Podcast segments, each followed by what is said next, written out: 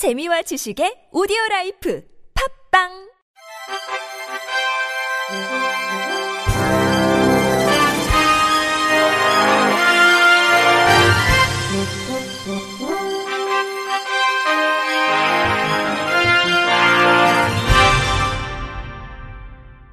청취자 여러분 안녕하십니까? 8월 11일 수요일 KBRC 뉴스입니다.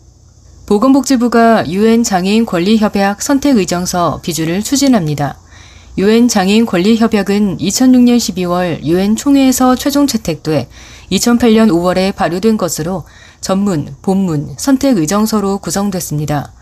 교육, 건강, 근로 등 장애인의 전 생활 영역에서의 권익 보장을 규정하고 있으며 우리나라는 2008년 12월 국회 비준 동의를 거쳐 2009년 1월에 국내에 발효됐습니다.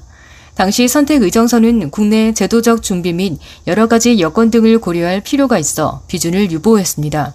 선택 의정서의 주요 내용은 국내 권리구제 절차를 모두 거쳤음에도 권리구제를 받지 못한 개인, 집단 등이 유엔 장애인 권리위원회에 진정할 수 있는 진정제도, 협약에 규정된 권리가 당사국에 의해 침해된 경우 유엔 장애인 권리위원회가 직권조사를 할 수 있는 직권조사권이 포함됐습니다. 한편 그간 장애계에서의 선택의정서 비준 촉구 요구와 유엔 장애인 권리위원회의 권고 등에 따라 정부는 2019년 3월 유엔에 제출한 유엔 장애인 권리협약 제2, 3차 병합 국가보고서에 선택의정서 비준에 대한 추진 계획을 명시했습니다. 2학기 특수학교는 사회적 거리두기 3단계에서 전면 등교가 가능하고 4단계에서는 개학 후 3주 동안의 집중 방역 주간 후 9월 6일 이후부터 등교 확대가 이루어집니다.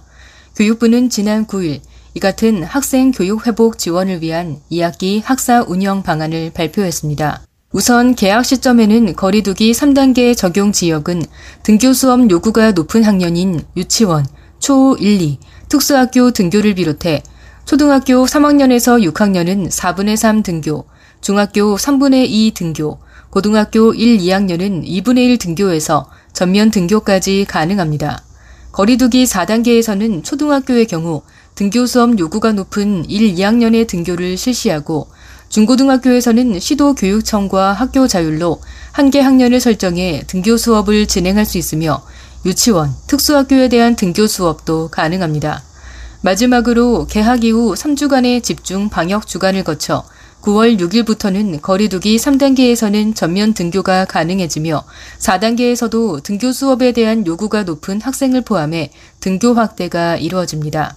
아울러 교회 체험학습에 지난해 신설했던 가정학습 일수도 현재 40일 내외로 부여돼 있는 가정학습 일수를 수업 일수의 30%인 57일 내외로 확대 운영하도록 시도교육청에 권장할 계획입니다. 장애계가 국회와 함께 진주교대에서 벌어진 장애학생 입시 성적 조작 사건과 관련해 유은혜 교육부 장관의 사과와 모든 교대와 사대를 대상으로 장애학생 입시차별 전수조사를 강하게 압박했습니다. 전국장애인 차별철폐연대는 지난 9일 온라인 기자회견을 통해 중증 장애학생 입시 성적 조작 사건을 강하게 비판하며 유은혜 부총리 겸 교육부 장관이 직접 나설 것을 촉구했습니다. 앞서 지난 2일 경향신문은 교육부가 진주교대 감사 과정에서 특수교육 대상자 전형에 지원한 학생들의 서류 평가 점수가 100점 이상 조정된 사례 8건을 추가로 발견했다고 보도했습니다. 열린민주당 강민정 원내대표는 인권과 평등에 앞장서야 할 교사 양성기관이 거꾸로 차별을 자행한 사실에 분노를 느낀다. 장애학생 차별 문제를 철저히 해결하지 않으면 대충 넘어갈 수 있다는 신호가 될 수 있다면서 교육부 차원에서 진주교대에서 발생한 장애학생 성적 조작 사건에 대해서 명확한 진상조사와 책임자 처벌, 전국교대 및 사대의 전수조사 등에 앞장서야 한다고 강조했습니다.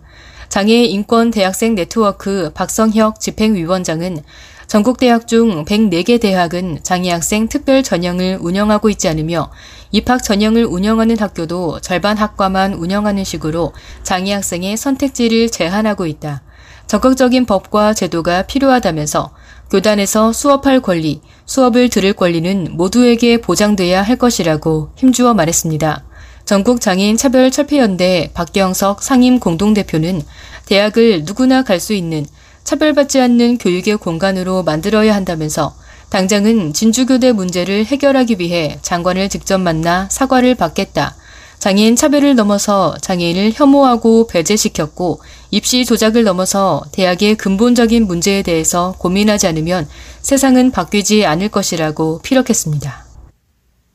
국회 문화체육관광위원회 소속 김예지 의원이 대학 입시에서 장애 학생의 성적을 조작해 입학을 막았던 지난 4월 진주교대 사건의 재발을 방지하는 고등교육법 일부 개정 법률안, 장애인 차별 금지 및 권리구제 등에 관한 법률 일부 개정 법률안을 각각 대표 발의했습니다.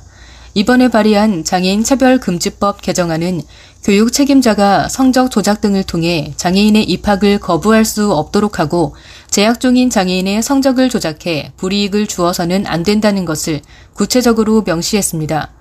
또 고등교육법 개정안의 경우 입학 사정관이 학생의 선발과 관련된 업무상 비위와 관련돼 형사사건으로 기소되거나 수사기관 등으로부터 수사 또는 조사를 받는 경우 그 직무에서 배제하도록 하고 현행 취업 제한 규정을 위반했을 때 처벌하는 벌칙 규정을 신설했습니다.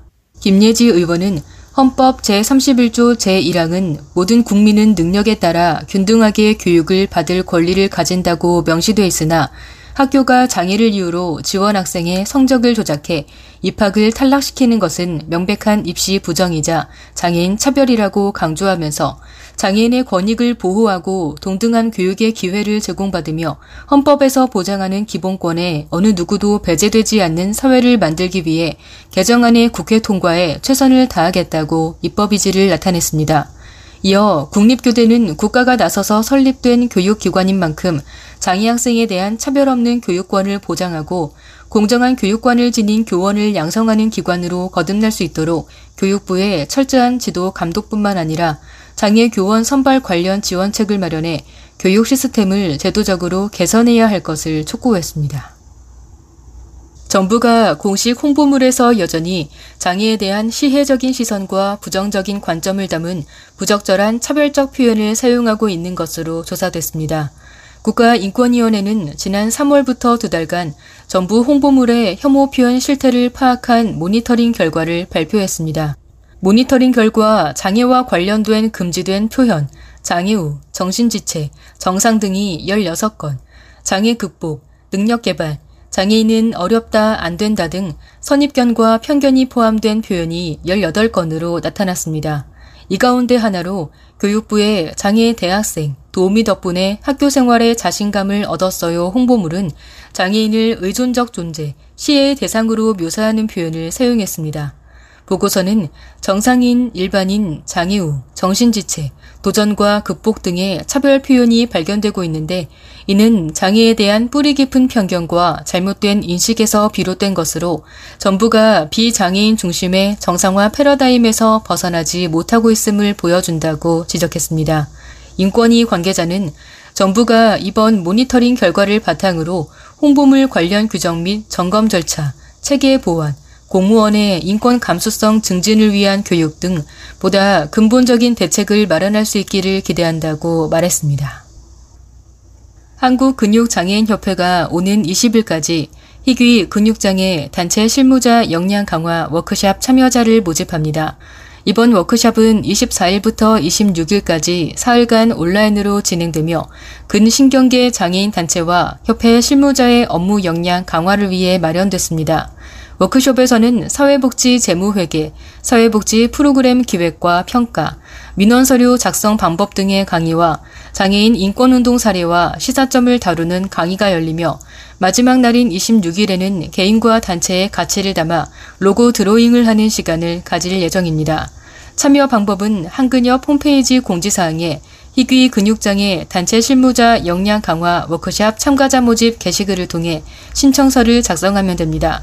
한근협 관계자는 워크숍을 통해 근신경계 장애인 관련 프로그램 개발 및 운영에 대해 고찰하는 시간을 가지며 각 단체와 협회의 발전을 도모하는 계기가 될 것이라며 희귀 근육장애인 단체와 협회 실무자들의 업무 전문성 향상 및 근신경계 환우 단체와 협회 네트워크 구축을 통해 근신경계 장애인들에게 더욱 질 높은 서비스를 제공할 수 있는 발판이 될 것으로 기대된다고 말했습니다. 끝으로 날씨입니다.